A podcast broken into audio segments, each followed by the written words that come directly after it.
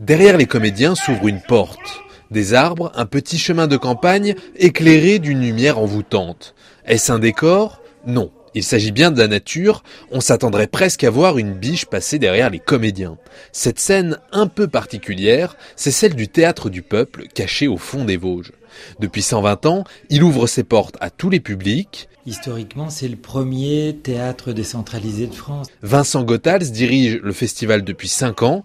Il raconte l'histoire insolite de son créateur, en 1895. Il y a eu ce Maurice Potcher qui était, lui, un, auteur à la mode à Paris à l'époque avec sa femme Camille de Saint-Maurice qui était une actrice très à la mode pour le coup professionnelle. Et lui était fils d'un grand patron, patron d'industrie à Bussan.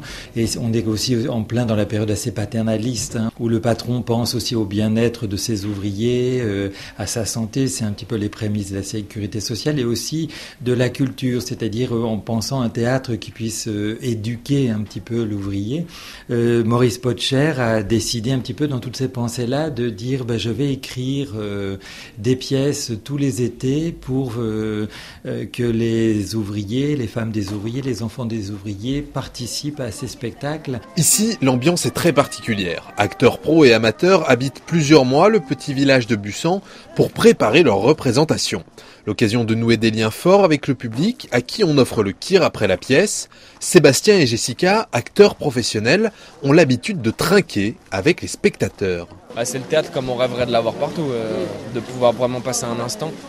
vraiment à chaque fin de représentation, on se retrouve avec les gens et on peut vraiment discuter. Et les gens disent vraiment leur avis, mais vraiment, c'est-à-dire euh, j'ai pas aimé, j'ai aimé et euh, il n'y a pas de barrière. Je crois que ce lieu, par l'histoire de ce lieu, est quand même euh, très connu du, grand public.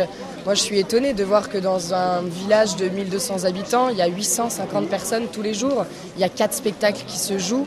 C'est incroyable. C'est pour ça aussi qu'on parle de magie. C'est qu'on vit tous ensemble, autant les acteurs que le public, dans un endroit, quelque chose d'unique. Euh, et puis on sent qu'on s'inscrit dans une histoire qui est quand même la plus belle des histoires humanistes, euh, celle de Maurice Potcher. Alors oui, on a beau être au milieu des montagnes vosgiennes, aujourd'hui, malgré la pluie, nombreux sont les visiteurs à venir savourer une version contemporaine de Shakespeare, ou bien des spectacles mêlant musique, danse. Pour cela, on fait souvent une longue route. Guy-Pierre Coulot est metteur en scène, il ne cache pas son étonnement.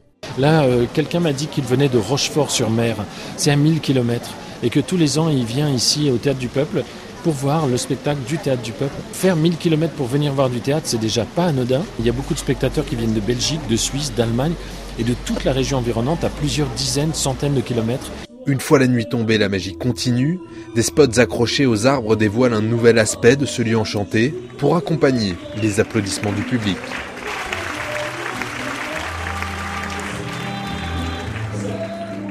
Mathias Somme, Bussan, RFI.